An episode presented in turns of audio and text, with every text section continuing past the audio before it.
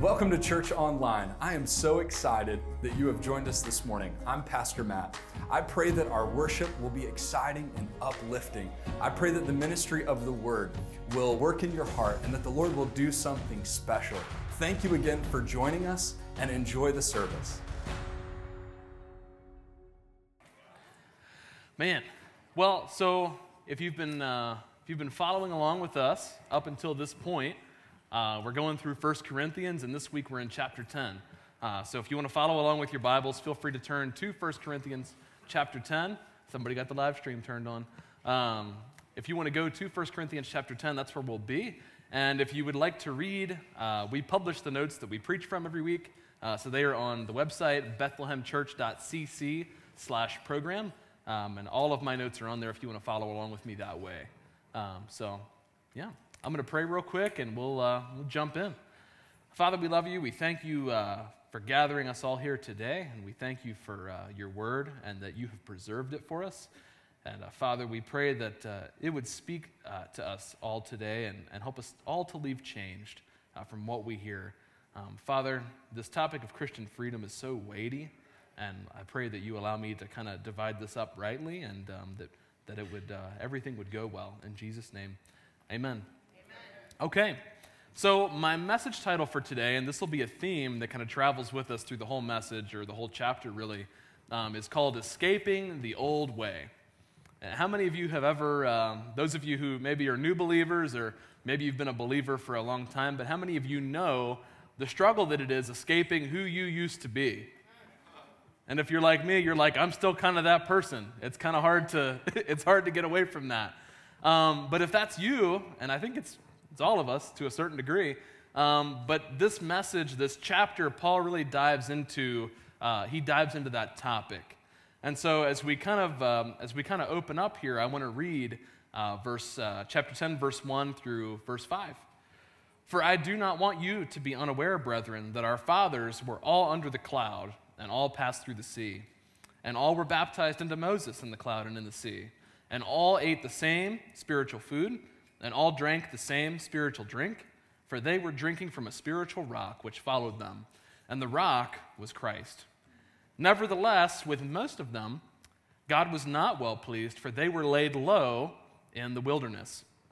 So you can, you can read further if you want, but Paul is, Paul is tracking on something here. And if you read further, you'll see, and even some of these stories, Paul is he's paraphrasing or uh, caricaturing uh, the children of Israel's wanderings in the wilderness and some of the rebellions that took place. Um, if you read Deuteronomy 32, uh, Paul is he's using the same pattern to describe their journeys, and we'll figure out why as, as we move forward. But there's there's a lot packed in here. There's a lot that Paul is talking about that he's drawing from, and all of it, you know, these are key failings of God's people in the wilderness, from grumbling to the golden calf to Korah's rebellion all of these things that if we, if we read our Old Testaments, they're all very plain and they're all very common stories. The hallmark, though, of Israel's failure that eventually led them into exile from the land was idolatry. And Paul sees fit to use this story to lay the groundwork for what he's about to say. And so basically, you know, 1 Corinthians, all the way up until this point, you know, there's the past couple chapters at least, there's been a theme of, of what's kind of you know, should we or should we not eat meat sacrificed to idols? What are idols? And Paul, you know, Paul tackles these things. But where we're going today, it, it goes a little bit deeper than that. And so, just to kind of put this in your head so it's there, uh, today we're continuing our, you know, this conversation of this thing of Christian freedom and what does that look like? How does that apply? And, and how do we, you know, how do we put that out there? Like, how do we use that and not abuse that? So, Paul, Paul sees fit to use the story, these, you know, these Israelite wandering stories, these rebellions. He sees fit to introduce this chapter with these stories. Well, why? You know, and if you're, you know, if you're anything like me, we read some of these Old Testament stories and we read some of these narratives and we're like, that's great that all that happened, but how does this apply to me? Because that's how we read scripture, right? How does this apply to me? What can I get from this?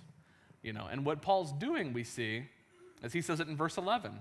He says, Now these things happened as an example for us, so that we would not crave evil things as they craved. So, Paul's like, listen, this story, this, you know, these stories rather, are recorded and you have them as a text for a reason. And that reason is so you don't pattern or make the same mistakes that the Israelites made.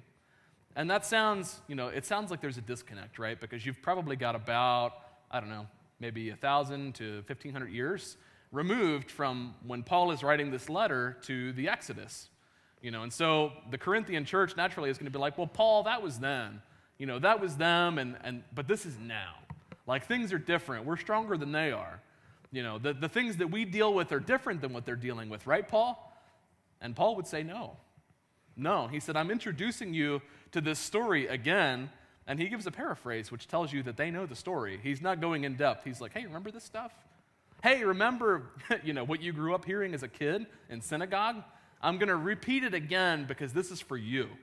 It's for you because we face the same issues today that were faced by the Israelites. The same temptations and the same issues that plagued Israel after the Exodus still plagued the Corinthian church, and guess what? They still plague us today. And that's what Paul is warning about. And he issues this warning after saying that. He says, Therefore, in verse 12, therefore let him who thinks he stands take heed that he does not fall. Paul says, Listen, if you think that, you know, if I'm telling you this and you read it and you think that, oh, well, that's that's not something that we have to worry about today. Paul says, take heed. Take heed that you don't make the same mistakes that they did, because you will. That's, that's the warning that Paul gives, and it's all based around these stories. And guess what the common thread with all of this is? It's idolatry. And so as we move forward, I'm spitting all over the place. Y'all are in the splash zone. Um, as we move forward, that's kind of the that's kind of the issue specifically in the chapter that Paul deals with. But we'll see that there's more uh, there's more going on with that than what's on the surface level. So, it, what's important to see here, and this is like a good takeaway for all of us. What's important to see here is that we are not better than or stronger than those that have come before us when it comes to our sin. We're just not. This was, for Paul, this was an issue more than a millennia prior, and it continued, and it was still, you know, 2,000 years since this letter roughly was written to the Corinthians, it's still an issue. You know, idolatry is still an issue, and it's kind of foreign to us in the West, but it's very much so still an issue in the world today. Things don't change. There's, uh, Solomon said there's nothing new under the sun. You know, things change. Okay, yeah, they didn't have automobiles and, you know, 200 years ago, but these, these root issues, these things that we face are still the same.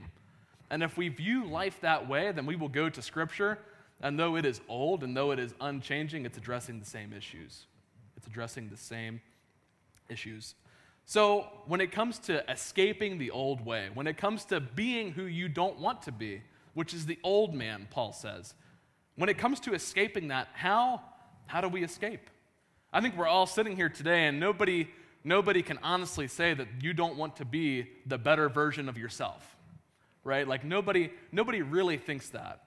And if you do, well, feel free to raise your. No, I'm just kidding. Um, you know, but nobody, you know, we all want to be the best that we can be, right? And so this is practical to all of us, myself included. How do we escape the old man? How do we escape the old nature?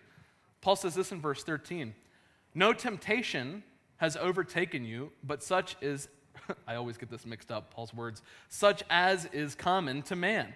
And God is faithful, who will not allow you to be tempted beyond what you are able, but with the temptation will provide the way of escape also, so that you will be able to endure it. Quick commercial break here.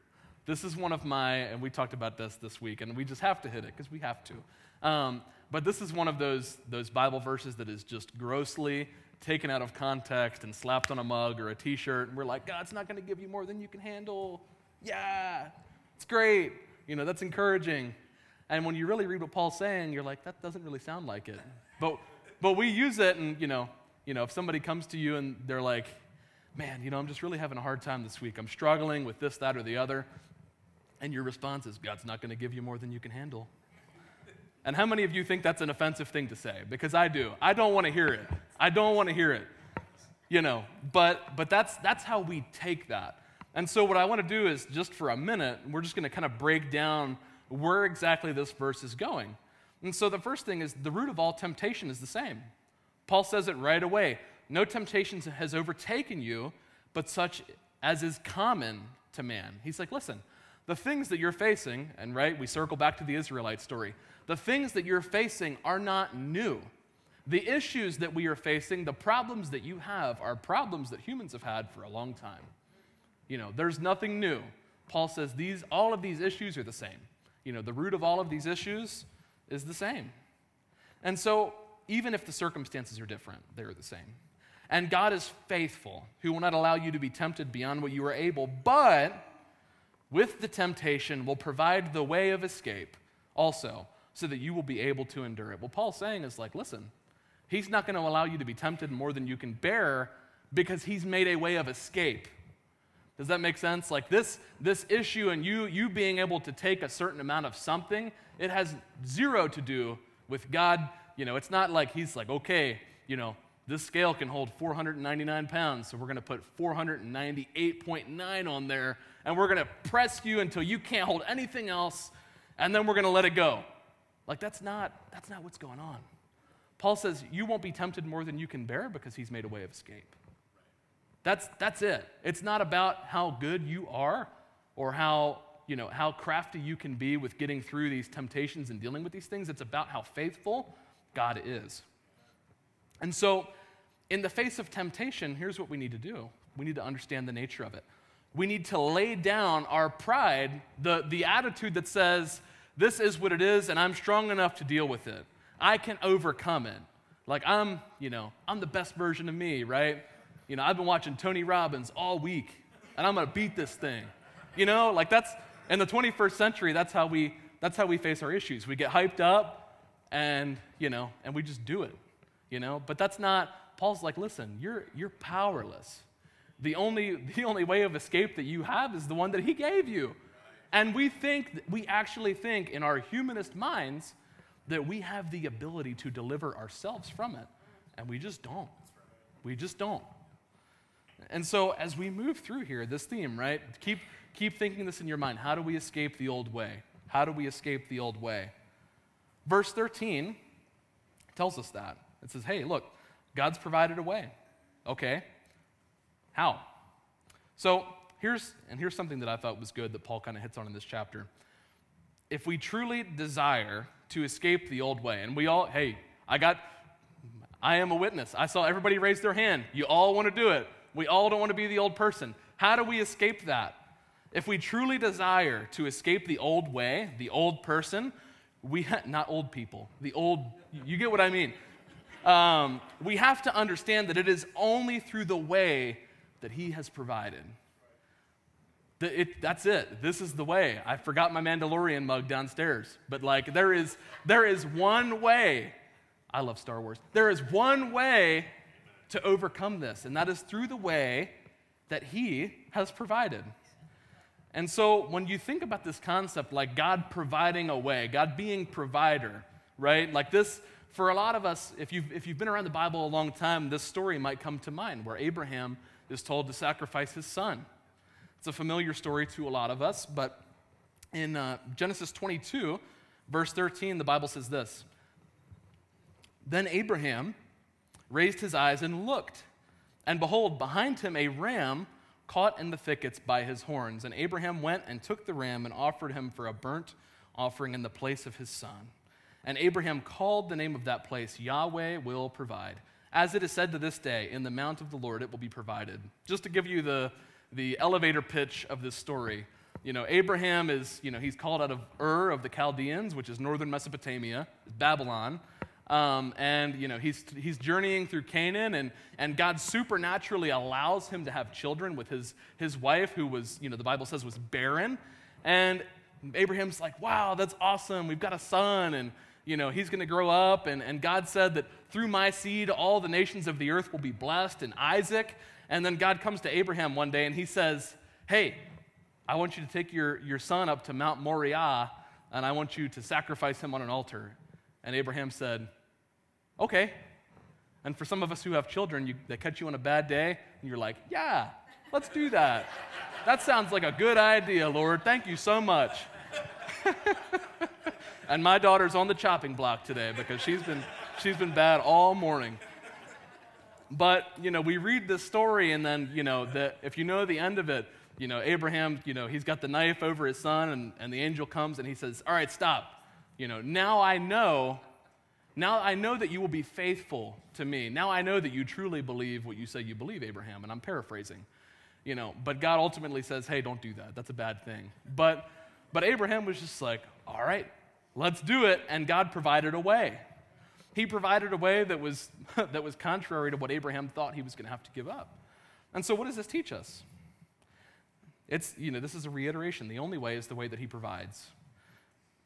And so, listen, Abraham, and here's, and this is a theme that's going to carry through the chapter. Abraham was willing to put himself last in this situation. Abraham got a call from God, and God said on the phone, right? Um, you know, he gets a call, and God says, The thing that I supernaturally gave you, the thing that, that originated from me that I gave you, that you love, your everything, your only son, I'm going to ask you to give it up.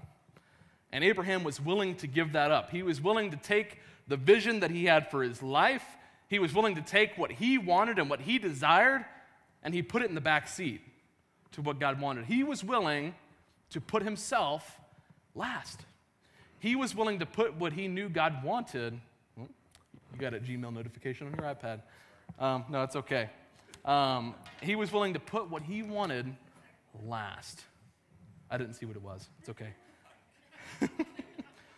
but sometimes, sometimes the way that God provides, sometimes if we want to be in that way, Sometimes, if we want to, to get where God wants, that involves us allowing our needs and our wants to take a back seat.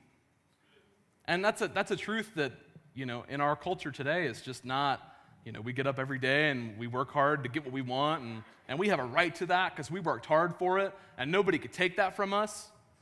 But God says, no. you, you trusting in the way and you, you doing what is right means taking what you value and putting somebody else's needs before it. Like this is this is very counter. Uh, I don't know if counter logical is a term, but this is not this is not a logical thing to do. And Paul kind of he he moves forward from this, and we're we're kind of tracking. We're we're moving towards the idolatry piece here. Um, verse 14, Paul says, "Therefore, my beloved, in light of all of the stories, in light of all of these things that I just told you, he says, therefore, brethren, flee from idolatry. Pretty simple, right? But here's, here's the thing, right? All of us who, who struggle with something, all of us who have a hard time saying no to things that we know we shouldn't say yes to, like it sounds really easy to just say, stop doing it, right? But we know that we can't. We know that the urge within us day to day says, you need that. Your body's telling you, I, I just, I need to feel that way and you need to do what you're going to do to get it. And Paul says, just, just flee it. But that's difficult, right? And I'm sure, you know, in a room full of people, we all have things that we struggle with that we can't, we can't just put it away. We can't just get past it. Why? Because we're human. That's just who we are. We struggle. And with, with, escaping, with escaping this old way, with escaping the old man, we have to understand something that when it comes to temptation, the hardest thing to do is say no, and only by the power of the Spirit can we truly have freedom from the old way. That's it. That's all we got. That's the way. Paul says this in uh, Galatians 5. But I say, walk by the Spirit, and you will not carry out the desire of the flesh. For the flesh sets its desire against the Spirit, and the Spirit against the flesh, for these are in opposition to one another so that you may not do the things that you please. Paul says, listen, this, this thing, this person of the Holy Spirit is all that you have in your corner working against human depravity. That's it. And he says, guess what? Every day when you wake up, your body and the spirit, they're fighting. They're, they're throwing hands with each other. Why? Because they've got a disagreement. Why? Because your life is in the balance every day as to whether you will obey what you and your body want or what you know the Spirit wants. We all know the right thing to do, but we don't do it. Like we, like we all, we all know the feeling where you're like, ah, you know, I knew I should have did that, but I didn't. You know, It's like me. My wife's in the back and she can testify, but my hamper is five feet from my bed. And where do my clothes go? Not there. That's not where they go. They go everywhere but there, you know? And, and hey, maybe I'm the only one. Guys, I know I'm not the only one. But but we, it's so hard to do the right thing. We know what the right thing to do is, and we just can't do it. And Paul's solution is like, hey, walk in the Spirit because it's the only tool in your tool belt that you have that will allow you to have victory over this. Why? Because he's made a way. His way is the only way, and his way is the Spirit. His way is allowing, taking a step back, sitting in the back seat, and allowing him to guide you through it, allowing him to give you victory because we can't provide that for ourselves. We just can't.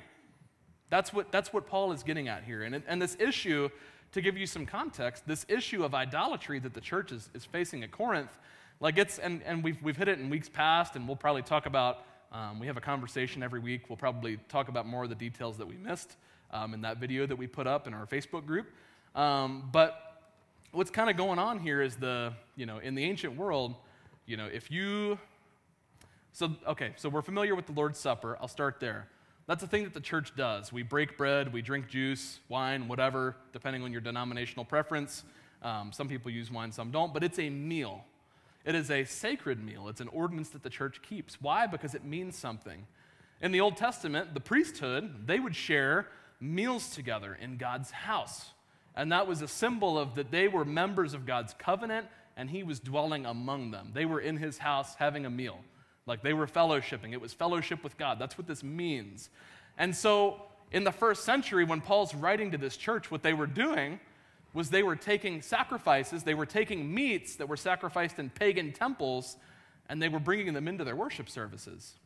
And they were, it was like this intermingling of, of Christian worship, but also a little bit of this, and a little bit of that, and a little bit of this stuff left over from the you know, worship night at the Temple of Artemis the night before. Like there's a lot going on here. And what Paul's addressing is like, listen, I know you don't think it's a big deal, and I know Jesus is greater than those gods, but like, look at the Israelites. Look at, look at those that have gone before you and acknowledge that this is a problem, that this is something that you don't want to mess with, to the point that you, you should be fleeing from it. And Proverbs says this the prudent man sees the evil and hides himself but the naive go on and are punished for it. Paul's like, listen, this, like, what you really need to do is you need to get the heck out of Dodge. Like, there's no, there is no dealing with this. There is no allowing this to coexist because it makes somebody feel better. Like, no, get rid of it. And for all of us, none of, I mean, some of you might have idols in your houses, I don't know. But I would assume most of you don't. But for us, like, we have to understand that, like, this applies to all sin in our life. Like, whatever you keep around, whoever you keep around, that, that is allowing you to keep slipping back into the old person, to the old way, they need to be gone. It needs to be gone. Whatever it is. Paul says, run from it. Paul moves on in uh, verse 15. Man, we're getting to the good stuff. Verse 15, I speak as to wise men. You judge what I say. He says, Listen, you're smart guys. You judge what I say. He says, Is not the cup of blessing which we bless a sharing in the blood of Christ? Is not the bread, this is, he's talking about meals here, this is what we were just talking about. Is not the bread which we break a sharing in the body of Christ? Since there is one bread, we who are many are one body, one church. For we all partake of the one bread. And then he says, again, he's circling back to these stories. Look at the nation of Israel. Are not those who eat the sacrifices sharers in the altar? He's like, listen, you guys know how this stuff works. You know what meals are. You know what you're doing. And all of you, like, we all know what we're doing. We all know what is good and what is not to do, or what, what is not good to do. And so Paul makes references to these meals, and I have some, if you're looking at the program, I just have some bullet points kind of highlighting some of the contrasts between these um, if you want to if you want to go through those. But but communal meals, like this is a big deal in the ancient Near East. Communal meals have strong ties to corporate worship in the Old and New Testament, but these practices were not exclusive to, God, to God's people. There's, there's a lot of parallels in ancient religions that line up with Israelite religion and with Christianity. Why? Because it's you know, it's one world, one thought process, and God inserts himself into this situation. But maybe we could talk more about that this week um, on the conversation. Um, Paul says, What do I mean then? He's getting to the meat, pun intended here, of the conversation. He says, What do I mean then that a thing sacrificed to idols is anything, or that an idol is anything? He says, No, but I say that the things which the Gentiles sacrifice, they sacrifice to demons and not to God. And I do not want you to become sharers in demons. You cannot drink the cup of the Lord and the cup of demons. You cannot partake of the table of the Lord and the table of demons. The issue here, and this is kind of where the rubber is really going to meet the road in this chapter, the issue here is within the church, this was this is more about their pride than the actual practice. They were so convinced that they were fine. They were so convinced that what they were doing was okay, that it'll be it'll all be it's all good, that they allowed pagan practices to coexist with their worship, these, these meals that they were having together. And to serve what they wanted and to exercise what they felt was best, they allowed idolatry to coexist within the church. And Paul uses this illustration. He says that they are sharers in Christ, but worries they will become sharers in demons.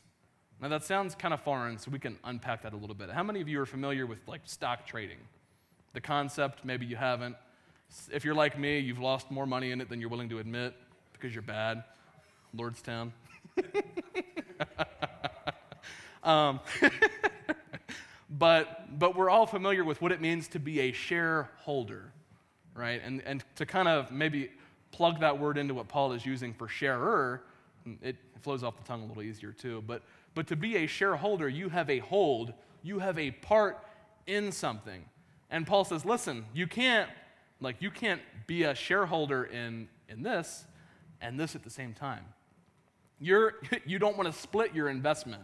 Like, why would you make a bad and a good investment intentionally at the same time? Because you're going to lose. Like, you can, you can try to play the odds, but you're really playing yourself, is what Paul is saying. Like, you, you cannot, he says, you cannot share the table. You cannot be at the table with demons and Lord, and the Lord at the same time. You just, you just can't. And so he worries, though, and this is something that I, that I picked up when I was reading it, and I was like, man, this is pretty, uh, this is pretty heavy. Um, but Paul says this. Look at the, look at the verbiage there in verse, uh, verse 20. He says, uh, I do not want you to become sharers in demons. He's writing to the church, and he says, listen, I worry, I worry here where your loyalty is. I worry that because you've let this creep in, if it continues to go on, I don't know where you're going to be. Like, I don't, I don't know what, what that road looks like for you. Why? Because sin is a slippery slope. And I don't know if any of you, I don't know if there's a video up, but there was a, a slide at teen camp. And whew, dude, this thing was like a quarter mile long and it was slippery and it was like a hard L at the bottom. And I, I hit, and I probably got two inches shorter when I hit the bottom. My bad. I, I did it twice and I was like, I'm 26 and I'm too old for this. I can't, I can't do it anymore, you know. But, but sin is a lot like that. It's a slippery slope and it hurts at the bottom. It just does. but, but what Paul is saying is, listen, listen. He says, I, he's like, I'm worried. I'm worried about where, where your whateverness about this is going to take you. Like, you don't think it's a big deal? He's like, I think it's a very big deal. Israel, he's like, ask them. Ask the thousands of people that died in Korah's rebellion. Ask all the people that died with the golden calf incident. Ask anybody who's ever been a part of Israel's life. Ask them how idolatry went for them. Ask them when they were exiled in Babylon how it went for them. Ask them when the Assyrians slaughtered their families how that went for them. Paul says this is a, this is a big issue and it should not be ignored. And if you do ignore it, I worry where you're going to be, you know, five, six months, five years down the road. We just, he's like, if you, you know, if you keep tugging with this, he's like, you're already letting it in. He's like, you're going to lose. Why? Because you've neglected the way that, that God has made. God has made a way of escape, and that is walking in the Spirit, and you're not doing that. He says, you're not, you're not doing that. To be a sharer is to be a part. Paul's concern was he felt like the church could have their cake and eat it too. I don't know what that phrase means, but I, you know, I'm like, so okay, so if I have cake, should I not eat it? But you guys get the metaphor. You know, that's, you know, they felt like they could have their cake and eat it too, and I do too. Um, listen, you can't. Whoop, my bad, sound guy. Um, sorry, Kyle. you cannot escape. This is so key, and this is what Paul's getting at here. You cannot escape the old way and the old person if you attempt to play both sides of the fence. Right? Like you're either in or you're not. You're either on one side or you're, you're on the other. And this is why Paul urges them to put a full stop to what they're doing. He minced no words. He didn't say, like, well, if this, if you do this, this is okay. He said, no, stop, flee. Flee idolatry. Put it away, like forever. Lock, lock it in the closet, burn the closet down, and move. That's it. That's what Paul said. Quote me. Moving on from that, Paul says this All things are lawful, but not all things are profitable. And these are, man, there's so much packed in here. All things are lawful, but not all things edify. Let no one seek his own good, but that of his neighbor. Eat anything that is sold in the meat market without asking questions for conscience sake, for the earth is the Lord's and all it contains. For if one of the unbelievers invites you and you want to go, eat anything that is set before you without asking questions, for conscience sake. But if anyone says to you, This is meat sacrificed to idols, do not eat it, for the sake of the one who informed you and for conscience sake. I mean, not your own conscience, but the other man's. For why, Paul says this, for why is my freedom judged by another's conscience? If I partake with thankfulness, why am I slandered concerning that for which I give thanks? And then he says, Whether then you eat or drink, or whatever you do, do all to the glory of God.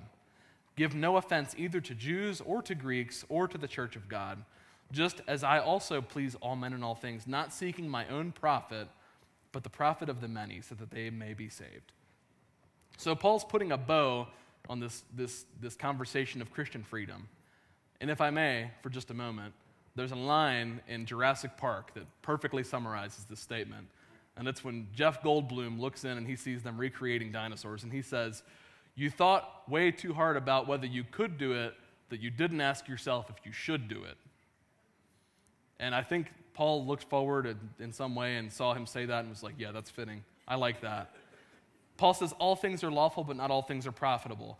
Just because you can do it does not mean that you should do it. It, it doesn't. And let's, let's think about it this way let's, let's hit it from a different angle right? Like there's, so we, we've talked a lot about freedom in Christ over the past couple weeks. And Paul has said over and over again, like, all things are lawful. Like, you've been set free from the law.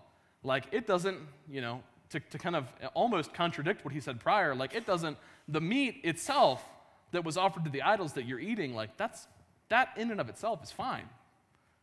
He's like, the issue isn't that. The issue is the spectacle that that creates in the community. The issue is that when you buy from a guy at the market and he says, Yeah, man, fresh off the whatever, however this stuff gets prepared, you know, it was sacrificed so and so last night, and you're like, Yeah, I'm gonna take that to worship later. Love it. You know, that's that's the issue for Paul. The issue for Paul isn't that you're eating it, it's that the guy in the market knows that you're a Jesus follower, and you now know where the meat came from, and you're going to take that back and in his mind, in this other gentleman's mind, you're participating in pagan worship as a Jesus follower. That's what's happening. And Paul says it's not about the meat, it's about the fact that you have belittled your God. You have now lowered him from Lord of heaven and earth to member of the Greek pantheon because you worship multiple based on what you've just shown to this gentleman at the marketplace.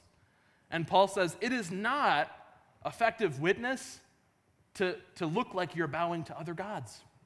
It's not.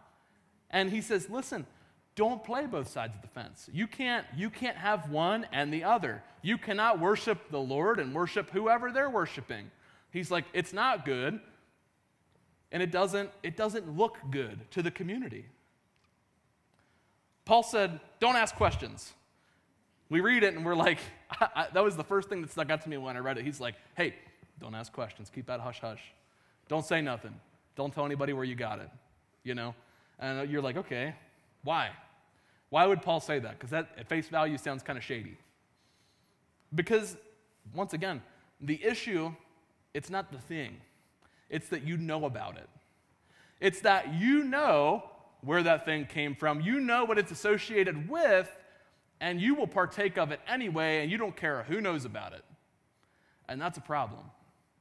And to, to translate that into the 21st century, it's the same thing where we feel like we can partake in whatever we want to partake in, and we don't answer to anybody because I know my Bible, I know I could do that, you could shove it. That's our attitude. But is that, is that the right attitude to have? Is that the right attitude to have when we should be concerned about having a gospel witness? Like, sure, you can do that thing. You're not going to hell for doing that thing. But what does that look like to somebody else who needs Jesus? Like, do they see that and say, well, that's hypocritical? Well, that doesn't look like something that I'd want to be a part of. Like, you've, you've now alienated somebody because you've chosen to not deny yourself. And that's, that's where this conversation, as we, as we kind of wind things down a little bit, that's where the conversation is going. Is, is Paul says, listen, you're, all of these problems is that you're prideful and that you refuse to regulate yourself and that you feel like you're more important. Like that's, that's where all of this is going. So Paul says it's a conscience issue, but it's not yours, it's your neighbor's. So ultimately, what matters for Paul, right, is the testimony of those who are a part of the church. His desire is for the world around them to know that they are loyal to Jesus and will not bow to other gods. This displays that the church doesn't view Jesus as a member of some other group or class of gods, but as Lord of all of them, because he will not share his glory with another. I have Isaiah 42 8. He says, I am the Lord, that is my name. I, I will not give my glory to another, nor my praise to graven images or idols. And so, if we're, if we're putting, here's the thing, here's, here's super practical. If we're putting others first, if we're, if we're putting ourselves last, like remember Abraham, if we're, if we're willing to put what we want in the back seat, if we put others first, we are then putting him first. We are putting God first by doing that. And a lot of us, you know, we come here and we're like, I'm going to go to church on Sunday and I'm going to worship the Lord, but but are we really? Like when we go home, when we go to work tomorrow, are we worshiping while we're at work? And I don't mean like you're singing and annoying people at work. That's not what I mean. Because if I did that and I work here, it would be frowned upon. You, you get what I'm saying? Like, are we worshiping? In Hebrew, the same word for worship is the same word for work. Like these, you know, there's, there's, a, there's like an action involved here. And so when we're, when we're going about our lives, we worship the Lord by putting ourselves last. We worship the Lord by putting the needs of others first. Why? Because we deserve, because we deserve to have less? No, because that person deserves to know Jesus. And if, and if, they can, if that can be accomplished by me going without, then that's great. That's the idea. That's the gospel. Is me putting myself last so they can be first. That's Jesus lived a whole life of self-denial. Why? Because his life was for others.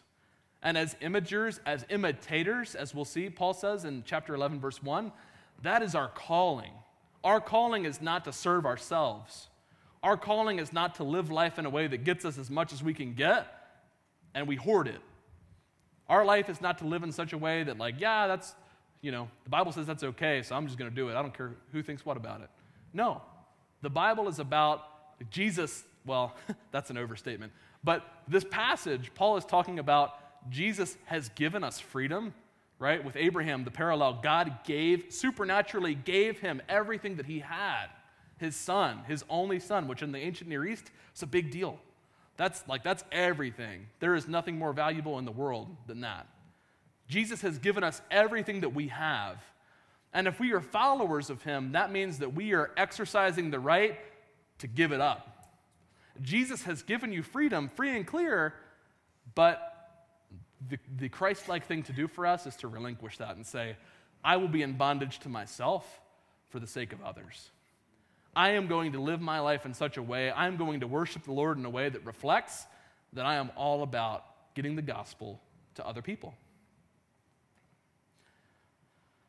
Paul's challenge in uh, chapter 11, verse 1.